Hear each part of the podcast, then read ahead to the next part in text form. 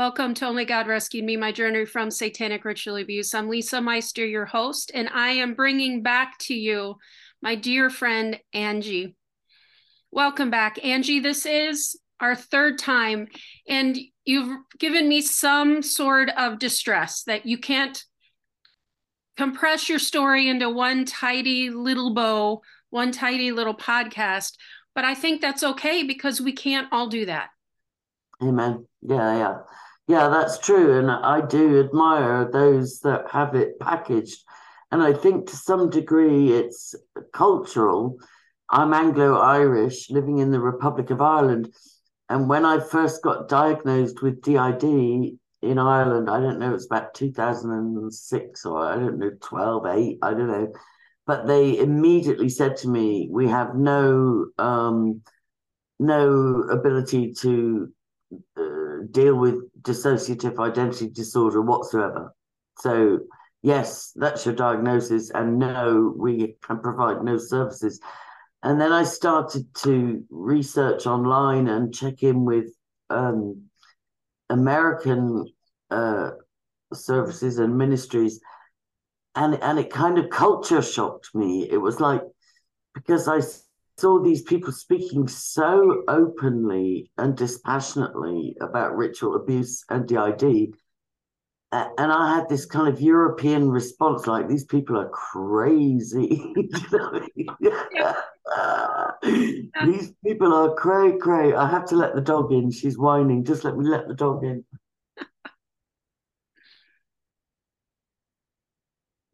Yeah, sorry, sorry. So it was it, it was the same when I first emigrated to California in 1985, and I I went to a born again Christian church around 1987, and they were worshiping with their arms up in the air and praising God and hugging each other and smiling a lot. Again, my European sensibility was like. Oh, these people are crazy. yeah. I couldn't, I just couldn't relate, you know. So, um, yeah, I, I, have been given, I've been, I'm, I'm attending counselling at the moment, and I had hopes that this uh, counsellor who is doing a PhD, I thought I thought, okay, he's studying. I was led to believe that possibly he was studying DID, but as helpful as he is, he doesn't have a clue. There, there is no clue, you know, and and there is no. I mean, I'm grateful and I'm still attending, but it's just basically listening therapy, yeah. just talking therapy, which doesn't help really with DID. Um, well, you know, so I'm, I'm interested. I'm interested in. I'm jumping a bit, but I'm interested in the therapies like Cheryl talked about. You know, creating a safe place for the littles and um, a safe place for them to retire. The you know the alters to retire that are no longer needed, and um, integration to be spontaneous but not demanded. Um, but at the same time, I still have my guard up where people will say, okay, what do you see now? What do you visualize? And what's Jesus saying? And my guard is up, my trust barrier is up, thinking, don't make me imagine stuff. Right. You know, don't make me in a world of such deception, don't make me deceive myself and right. um, make stuff up and create another reality. Anyway, look, that's fine. That that's as much pontificating as I'll do. I wanna I wanna briefly talk about you know, I I, I was going to try and wind things up in this interview, but you beautifully told me to be myself and not try to be you or Cheryl or anybody else. And so it might take one more session, but in this part, I wanted to talk about my placements because after the first 12 years trauma then I started to get placed strategically, as did my sisters, um, in positions of either power and influence or potential espionage. Okay.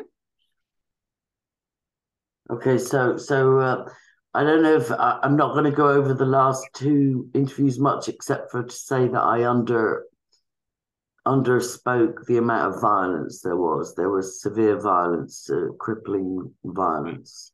Um, and one of the reasons I named my blog Angela's Caches was a take on the film Angela's Ashes, which was by an Irish person who emigrated to America and then whistle blew on the extreme violence of um, the Catholic Church in his childhood in Limerick, uh, Angela's Ashes. So, um, yeah, there was extreme violence. But my father came out of the Royal Air Force when I was 12, and I don't believe he was supposed to. It was my mother I call myself a reluctant monarch. And I think my mother was too. She was a thorn in their side because she never fully submitted to the programming. So um, they, they were going to post, they had, as they placed us in Rudloe Manor, RAF Rudloe Manor in Corsham, Wiltshire, where there was an underground bunker for the royal family and for the members of parliament. And there was also the headquarters of computers across the UK.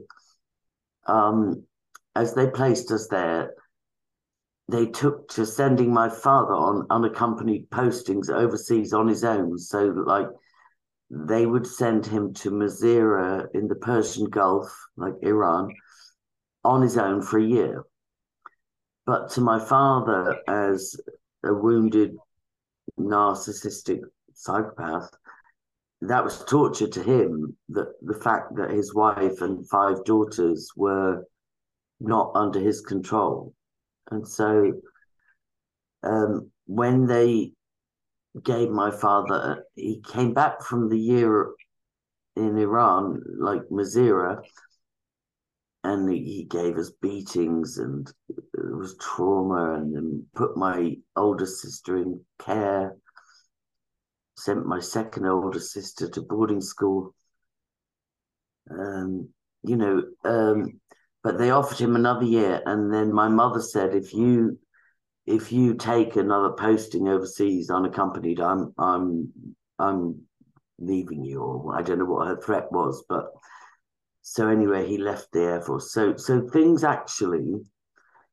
got a little less sinister in terms of I suspect that's when the the uh, I suspect that's when the drugging stopped, like the organized drugging of us children, because it, it seemed as long as my dad was in the Air Force, we were in a program. But when my mother gave my dad an ultimatum and he submitted and left the Air Force, even though I do believe my father continued with drugging, but I think the orchestrated part of the experiments in terms of drugging may have been over. So then, um, so then there were just kind of men in black experiences and um, the the sense of being placed. And and I was thinking about this over the past few days in anticipation of talking to you, and I realised because I was thinking, like, what's the point of having me be a spy, which I believe is, you know, I was used as a honey trap a bit, but not not like Cathy O'Brien or Brice Taylor, not to that extent. I was more used for being placed in influential inner circle places. But I was saying, like, well, who was I debriefing to? Like, if I was a spy, how were they extracting information from me? And then I realized that if I review, that there always seem to be people sent in on me. And um, I'll give you like boyfriends and everything. Like there was there was a boyfriend even when I was even though my father was incredibly strict and we weren't even allowed out until we were 16, you know, to discos or anything like that. But he let me date an army guy when I was 12. Um, which was very strange, but I realized that he was a potential handler. And um, and I rejected him. Um, and then even when I left home, like I, I talked briefly in the last uh, interview about like suddenly I'd be babysitting for Nancy Astor's niece, the Right Honourable Elizabeth Jolliffe, you know, um, and uh, I kept getting placed in influential positions. I was still being groomed, uh, trained as an actress, um, and literally the weirdest stuff like people would just appear out of nowhere and invite me for a cheese and wine party, or which is a very British thing, right? Yeah, and because I was already acting in the theatre in Bradford on Avon in Wiltshire, which is the West Country, um, so I would just I and I used to escape. Oh, I was abused all through my teens as well, like consciously. I believe I believe I was abused from birth, but until my father came out of the Air Force, I believe most of those memories are drug covered. When we came out of the Air Force and then came out of the private education system, um, it was more conscious. So I know my paternal grandfather molested me when I was 11. I know my godmother's husband abused me when I was 12, 13, 14, and I know I was abused on a school exchange to France. I know, uh, you know, I know those things and I've documented them. Um, and and my escape from that was uh, ballet. I used to do ballet, and I because I'd not been allowed to do any physical stuff till I was 12. So then I compensated and then I did ballet, tap, uh, modern jazz, hockey, karate, netball, blah, blah. I just was manically uh, active. And then I worked 25 hours a week in the restaurant. And then my mother was hospitalized and I was raising my sisters. And so my life was manic. That was kind of um, that was kind of the cover up um, begins. It's like you've got more consciousness, but I was on this hamster wheel where it was like, now I go to school, now I do my sports, now I raise my children, now I work in the restaurant, now I blah blah blah. Uh, a kind of manic um, and I, and I noticed that when I went to America, um, because it's a different culture again. I, I I I'll talk to you about that. I got I got engineered into America.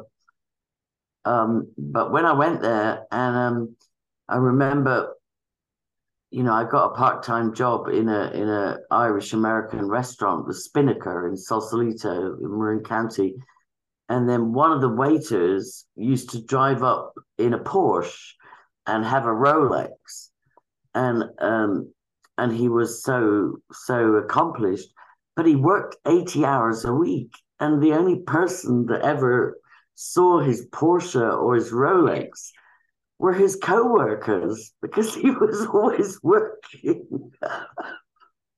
I just remember thinking that kind of work ethic is crazy. But anyway, through my teens, I was getting beaten until I was 15. I was traumatized with my mother being grabbed again. Well, she actually volunteered herself Um, and she got electroshocked three to five times a week. She was still in the programs, you know. And uh, but in a way, after the last beating when I was 15, at which I broke programming seriously and um, I freaked out and I stopped my father. Even he was trying to join the Freemasons at that time, but the the worshipful master or whatever you call them lived next door to us. And when my father beat me really, really violently when I was fifteen for smoking cigarettes, um, I flipped out and screamed so much that all the neighbors could hear. And all the like we had a restaurant 150 seater restaurant. Every all the customers could hear me and the neighbors could hear me i just lost it to the point where i don't care if you kill me you know come and kill me now i don't care and so my father got turned down for the freemasons good for um, you I like that. I, I know, I know. It's like I did him a favor, really. You yeah. know, he was furious because um, if he had been a, allowed into the Freemasons, he would have got a full license for the restaurant, which means you can have alcohol without staying for a meal.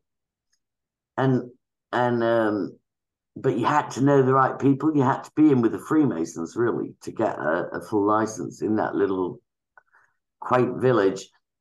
And the people that bought the restaurant off him, they got a full license and they sold it for 1.4 million or something. Like they made the big profit because they got the full license. My, you know, so but anyway, so I'm gonna skip through a little bit. So so I, until I was 18, I was living above the restaurant. And um I like I had a so anyway, I was like I ran a babysitting agency with five people working for me. And like I said, the clientele were mysteriously upper class. I couldn't understand. And then I would get invited to these weird um, I believe all my conscious life, I've had people around me inviting me to weird occultic scenarios, and I couldn't figure it out. But anyway, at 18, I was engaged to, um, I believe, a Freemason. Um, uh, but my mother decided he wasn't good enough, and she told me he was too provincial and she found me a job 100 miles away in London. And I couldn't understand because, like, I'd done my, like, I'd got my high school, you know, A levels, and I'd got a good job with a corporation, Unigate, and I had a good boyfriend. So I thought, okay, you know, this is nice. And then my mother was like, no, uh, she couldn't bear to have us stay around because I think she knew about the abuse. And so she saw us as competition. She got rid of both my older sisters at 14. And I was only allowed to stay till 18 because I was doing well at school. But past that, she was like, no, you got to go. You got to go, you know? So she, she got me a job in London. And then, and then um, with hindsight, I think even my first roommate, who was a previous school friend, with hindsight, I think she was. This is how I think they kept tabs on me. Was always having uh, a handler beside me. Yeah. So even this school friend that said to me, "Oh, you can. I've got a room to rent in London. If you get a job in London, you can come and live with me." I'm living in my brother's house and there's a spare room. And, uh, you know, it turned out she was already, or she was soon handled by somebody much older than her who was kind of into polyamory. Like he had 13 children by eight women. You know, and he was much older. Now the dog he's letting out. Sorry, sorry This this dog is just so spoiled. That's it, Ruby. And and similarly, jumping forward, when I moved to California in 1985, um, I was given the address of somebody who would give me somewhere to stay for the first week or two. And it, with hindsight, I think maybe she was uh, a compartmentalized handler. And then I advertised for a roommate in Sausalito on a houseboat, you know, and I got sent in somebody from a hugely military family whose mother had also been subjected to um, uh, electroshock treatments. And he's like, oh, that's just normal. That's just what they did in the 70s. Don't worry about it. And um, uh, he turned out to be like, uh, no, Ruby, no, go to bed. He turned out to be like my houseboat mate, you know, not a lover, just a houseboat mate. And then he became the godfather of my daughter that was born in California. And it was only when I connected with him, I don't know, 20 years later or something. You know, the way Facebook allows you to reconnect with long lost, you know, because I've moved so many times, I've lost connection with so many people um, and I reconnected with him somewhere around 2016. And I said to him, Oh, I'm covering this SRA case in Hampstead in London, and it's crazy, and I'm getting trolled, and blah, blah, blah. And, and, and I said, You know, and I said something to him about uh, children being abused. And this guy that I'd shared a houseboat with for a year or something, and uh, he said he said something. He said on a Skype call from my kitchen. So it was. He said, "But doesn't everybody have a fantasy about having sex with children?" And I just, my jaw dropped. And I thought, how have I known you on and off for decades and shared a houseboat with you and never ever suspected that you would say such such a horrendous thing. Doesn't everybody fantasize about sex with children?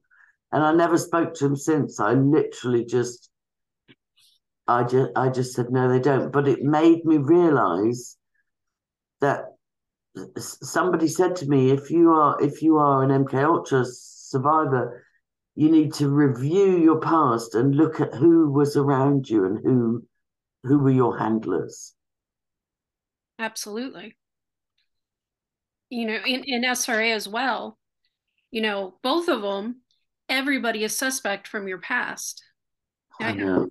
Survivor who just told me her lifelong friends, both of them, turned out to be cult active and she did not know. You know, and just the trauma of that to her. How did she not see that? and, and, and that's what people feel is the shame and the guilt of how did I not see that? How did I not see that? How did I not see that? And and I'm experiencing survivor guilt. I don't I don't even know a word to use, but, like my perpetrator, perpetrator trafficking, one of my perpetrators, multiple perpetrators, but my abusive trafficking father died in July, and I'm feeling shame at exposing. It's like this. I've done it before, but there's this shame of how could you uh, wash the family laundry in public? How could you hang out your dirty laundry for everybody else to see? And how could you speak ill of the dead? And how could you bring the family's name down into the gutter? All of that stuff is just torturous, you know? Well, that's programming in and of itself. You know, that's my mom in my head. You talk too much. This is a family thing. Don't tell anybody. It was a constant through the years, just never stopped. Yeah, it's like you're a disgrace and you're attention seeking. Yeah. And you're bringing disgrace on the family name and you've raked the family name through the mud. And I remember the first time I disclosed in front of a hospital professional about, you know, in 2003, um, the psychiatrist, the only time I've ever been in a psych unit, the psychiatrist agreed to have my parents come in, and I challenged my father about one of the times he molested me. And he didn't deny it. He just chastised me afterwards, saying, In my day, we never threw mud at our parents' door. You know, we would never even dream of throwing mud at our parents' door. And it shamed me didn't even go to the didn't even go to the bother of saying that didn't happen or she's lying. Just which says just a lot. A non-denial says a lot. Yeah i was thinking that when when you and your husband were breaking down making sense of when you started to confront your family and the family and the other named people you have to analyze the details and I'm kind of disappointed that the psychiatrist didn't log that and say, do you know what? She made a, a tangible, serious allegation of abuse when she was 12 and he didn't deny it. They didn't. And when I've tried to requisition my medical notes, they don't, they're obstructive. Like even a police, I had a police investigation that went on for six months from the UK because I was also implicating the Royal Air Force, the military. And when they contacted, I signed a waiver form giving them permission to access all my medical notes, including psychiatric, psychological, whatever. And the Irish Health Service people refused to hand them over. And when I challenged them later, when I engaged with them a few years later and said, Why the hell did you refuse to honor my waiver that I signed saying I want the police to have my medical notes? Why did you obstruct that? And they said, Oh, well, you know, we would like to have seen you a few times and um, suggested some retractions and made sure you were protecting yourself in what you disclosed. It's like, you lying bastards. you weren't protecting me at all. And I went you back were... in mind, they didn't exist. Yeah, no, the first 12 years, the RAF said they have no records for me. They're not there. The, the first 12 years where I wasn't allowed to do sports and in hospital more than out, and blah, blah, blah, nearly died, da, da, da no records. My police report doesn't exist. The investigation doesn't exist. I mean, it's just been wiped. It, we're very blessed. These people and what they can accomplish is staggering. It, it's sinister. It's horrible. And it shows, to, and it shows that they're guilty. Because if they're not guilty, this stuff would be there. Absolutely. Like, why should it be hidden? Why why should I have memories of being immobile and memories of being, you know, I have scars all over my body. I was, I don't know who it was. I was listening to, I was listening to somebody, it might have been on your channel as well, that had x rays that finally proved her memories, you know? And like I have, like, I'll show you just an example, right? This is just a simple one. Can you see my arms? Wow. Yeah. I'll talk again so it comes up. Right. See wow. that? Yeah. That's like that all the time. There's no explanation for that. No explanation. Not and, parents. No, and then I have, um, and one of my sisters have that kind of scarring on her arms too. And then I don't know if it's crazy. It is crazy to try. Anyway, I have a scar on my leg that looks like a fully definitioned bite mark. And I've been to a consultant twice to see if it's ringworm or roundworm or what the hell is that on my leg. And they can't explain it. They've said, oh no, it's not contagious, it's not roundworm. Just use theatre me- uh, uh, theatre makeup to cover it. And then I have little scars. You can't see them on this, but I know for a fact my mother had electroshock treatment, but I can't prove it for myself, but I have strange little scars in different places that would indicate to me that probably electroshock was part of the therapy, you know, and um, and I, and unfortunately, medical abuse has continued throughout my life. I I I nearly got killed in 2014 in the most horrific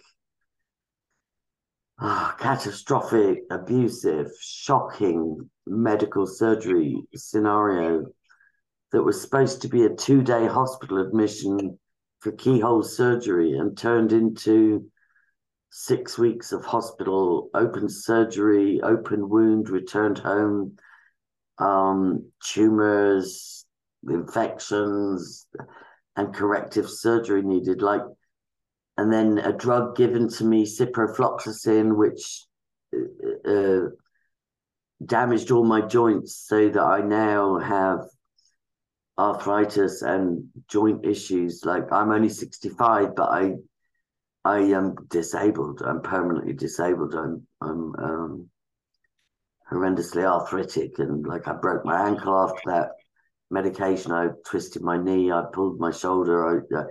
I, I feel like I've been tagged.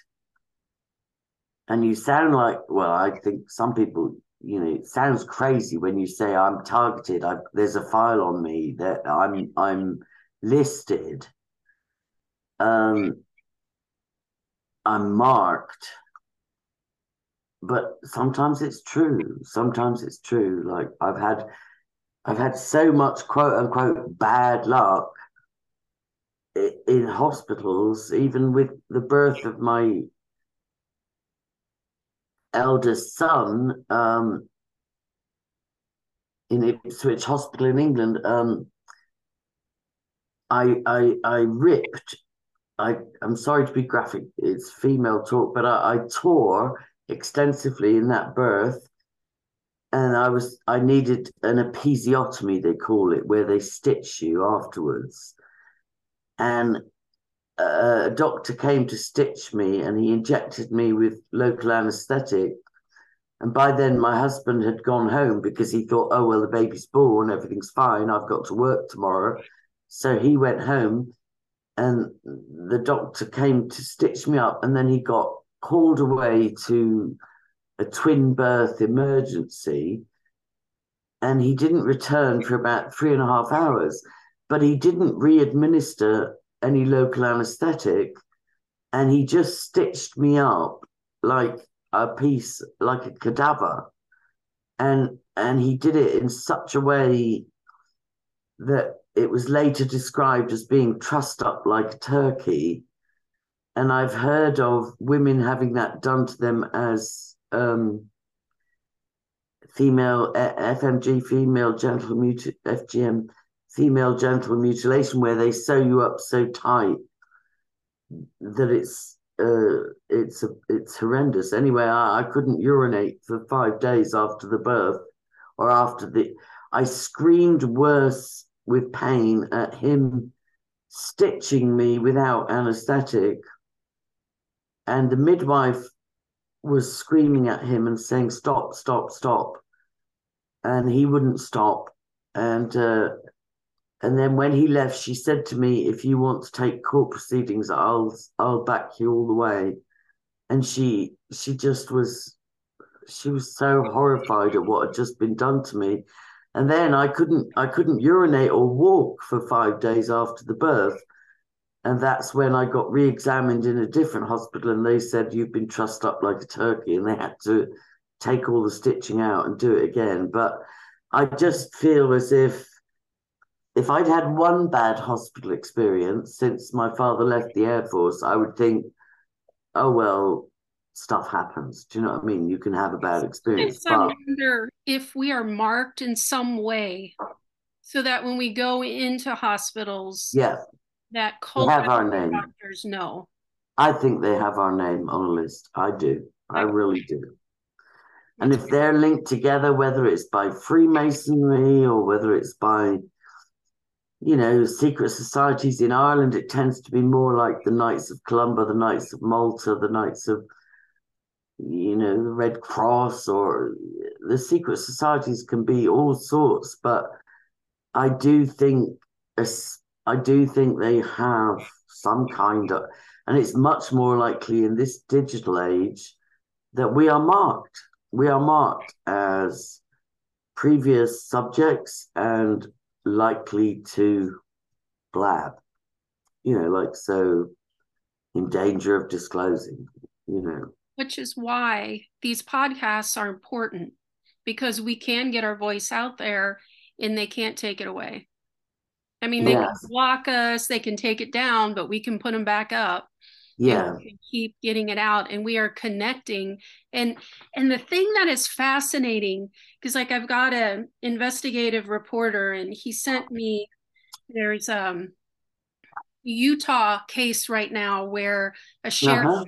you're aware of that so a sheriff Yeah. is doing an S- sra investigation and they're starting to make some um they're starting to arrest some people in this investigation.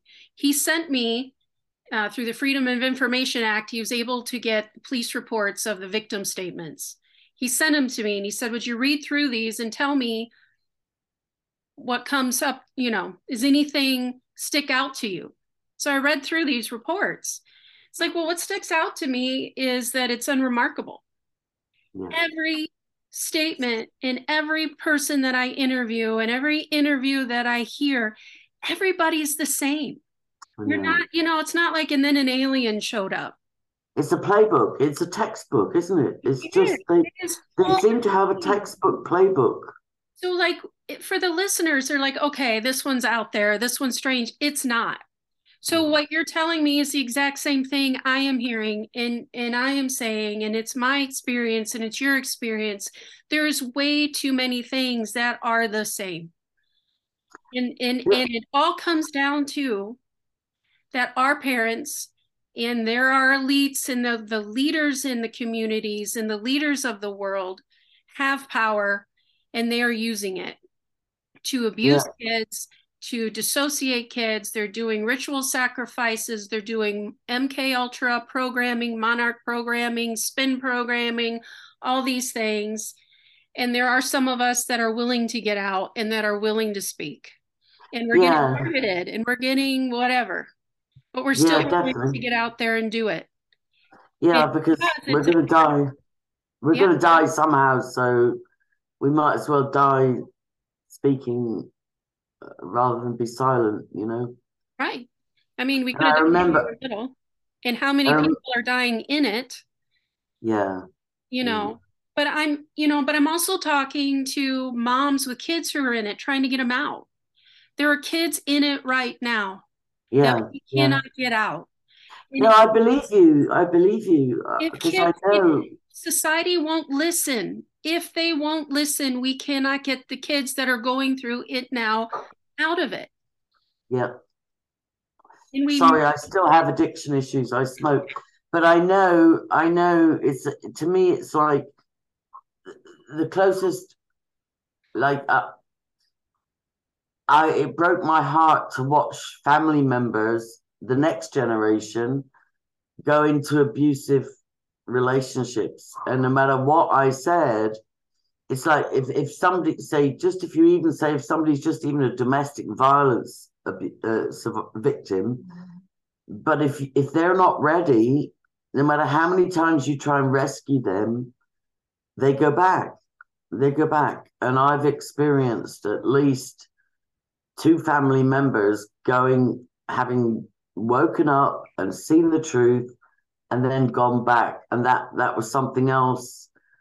I think Cheryl, her interview touched me profoundly, but she talked about having co-written a book with her sister and then her sister went back to the cult narrative and denied everything and denounced the book and um and that that was the my sister that I believe was murdered was starting to deprogram and she said to me how come every time we visit I feel like I'm having a nervous breakdown?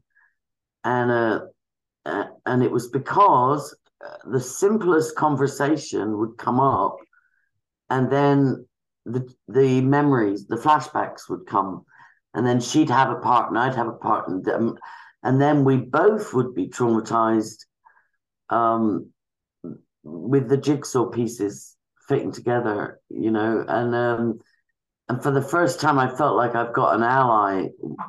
One of my sisters is remembering as well, and so we might be able to get to the bottom of this, you know. And then and then she was dead. Then she was dead and even even another my niece one of my nieces was deprogramming hugely and she came out of a 20 year abusive cult Uh, relationship and disclosed like crazy the same as my daughter came out of a seven year abusive relationship disclosed like crazy but then went back to sleep again then went back into I don't like being a whistleblower. I don't like being the estranged member of the family. I don't like being left out of wedding invitations. Like there was a recent wedding where a convicted pedophile walked somebody down the aisle in top hat and tails at a society wedding. He's a convicted pedophile. He's been all over the newspapers. And yet, certain members of my family attended that wedding and acted like it was a society wedding, which was splendid. And what a good job Angie wasn't there. Uh, or the, because the whistleblower is the bad guy, and the pedophile is the good guy, and they will stand by them and protect them to the end. It's just sad to me, and and and I want to move past the grief part of feeling excluded and grieving that oh I didn't get invited to that wedding. Of course I didn't. I wouldn't have pretended everything was normal while a paedophile walked his daughter down the aisle at a society wedding. I wouldn't have. I wouldn't have been smiling and wearing a hat. You know, so there's this thing of coming to terms with being rejected. But the thing I wanted to cover in this session, and I'm I keep finding myself long-winded with you, but I hope it will be helpful, but what I wanted to cover was in my 20s. Like I talked about my teens where I had a babysitting agency and it was Lord this and Lady that and blah, blah, blah. And then and then I got sent to London. Then I got recruited to a bank which turned out to be run by the CIA, which was BCCI, Bank of Credit and Commerce International. And the president was one of the council of a thousand. And um, you know, I found myself, uh, you know, being a PA for somebody that was up for Secretary General of the United Nations, and um, and then I found, and then when I I worked at that bank for three years, and the corruption was such that I thought I don't like this. I, I want to go to university. So at 21, I went to university like as a mature student, having worked for three years. And they engineered, they engineered, I was being puppeteered all the way along. They tried to puppeteer me into Cambridge University, and I always called myself the reluctant monarch because I kept rejecting the programming like my mother did. I kept rebelling. And so, because they couldn't get me to go to um, Cambridge, they got me to go to Warwick, and then they even engineered me into what I studied. I had a professor uh, recruit me. He said, "Oh, I've just got funding to do a, a breaking, you know, cutting edge course in American literature, and I'd be honored if you would change your." major and come and be a part of this. And then they tried to send me to Duke University on an exchange program which I escaped, you know, but and then and then that university had been um, a place of experiments from the 60s. Like there had been a huge scandal at the University of Warwick where the staff discovered they'd been under a surveillance experiment with none of them having been informed. So all their rooms were bugged, all the lecture, every the whole university was bugged, and they weren't informed, and there was a huge backlash and strike.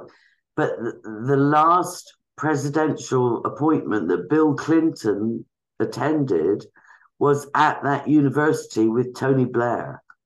He did a that was his last foreign uh you know appointment before he finished being president of the United States was at my university. So just you know, and then and then I I um so I was at that university. They I got engineered into being vice president of the Students' Union and leading um leading an occupation of the Senate House for ten days, uh, and that spread all across the UK. And it was uh, like I kept finding myself in these situations, like how did how did that happen? And then and then I, and then I ended up moving to California. Uh, you know, I lived in Spain for a year when the Falklands War broke out, I, I was living with a, an American starlet whose name originally was Patricia Wilder. And she was the sidekick of Bob Hope, who's huge in MK Ultra. She was his uh, foil in a comedy radio show, Patricia Wilder and Bob Hope. She was also engaged to the millionaire that was owned Bloomingdale's or something. She was she was widowed at fifteen to a millionaire airplane guy. But anyway, for about her fourth or fifth marriage, she got exported along with Grace Kelly and Lucille Ball.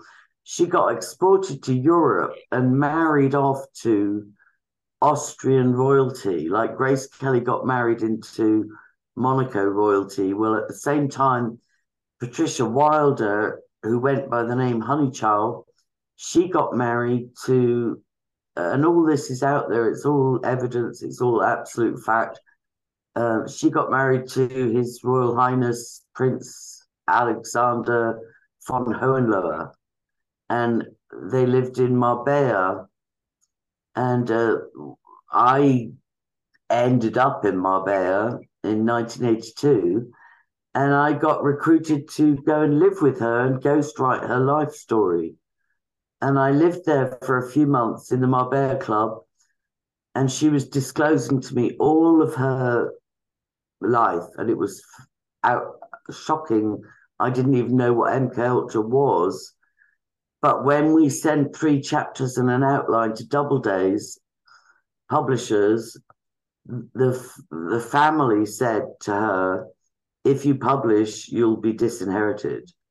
And sadly, she didn't want to lose her lifestyle because in the meantime, her husband had died. Prince Prince Alex von Hohenlohe had died, and so she said to me, "I'm sorry, Angie, I can't I can't publish. They're going to cut me off financially."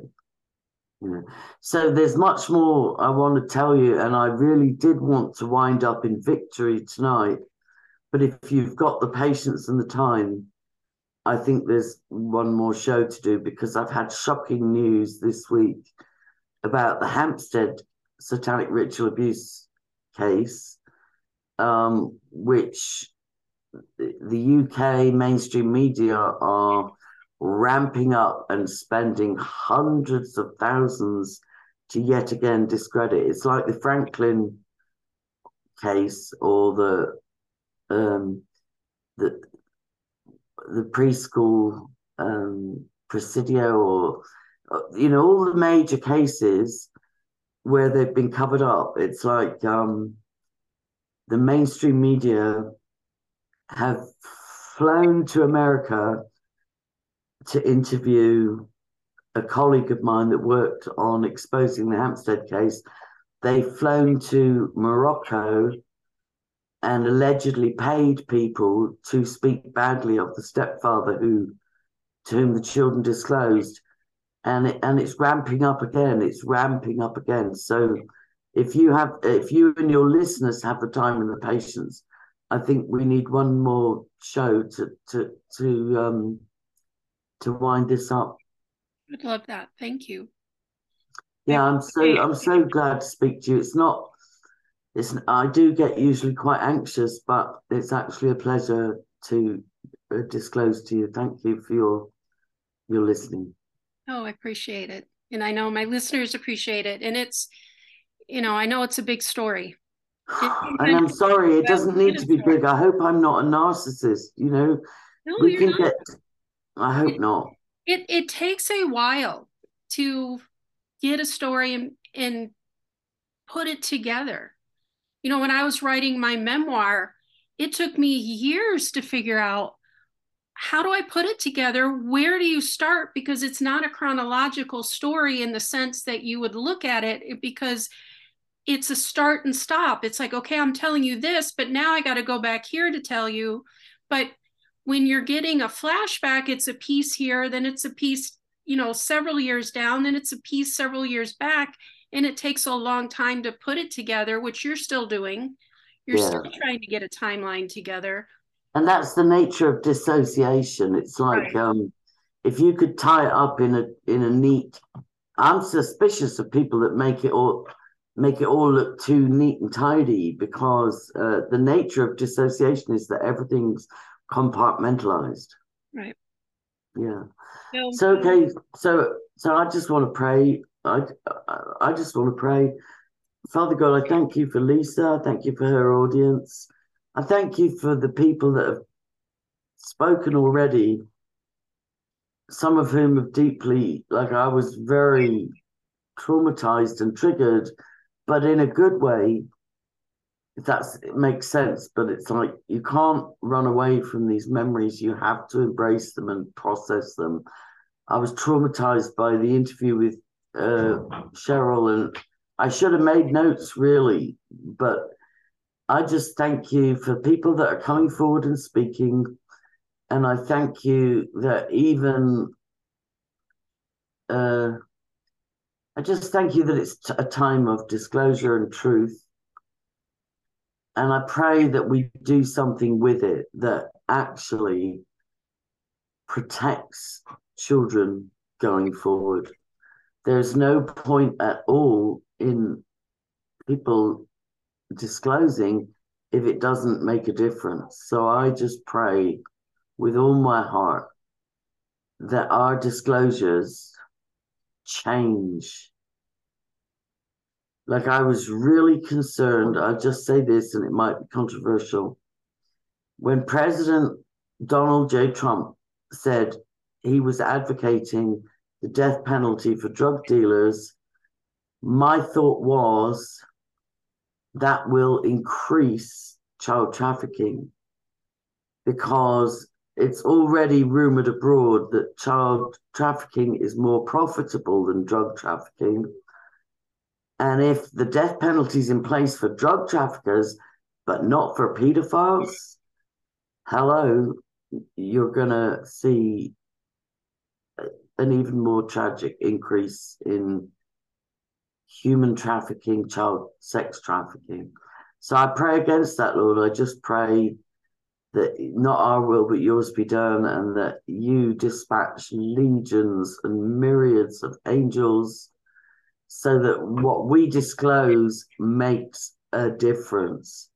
That it's not just a gory, because I heard Hillary Clinton was hugely excited at Cathy O'Brien's disclosures especially when she did disclosures of mutilation.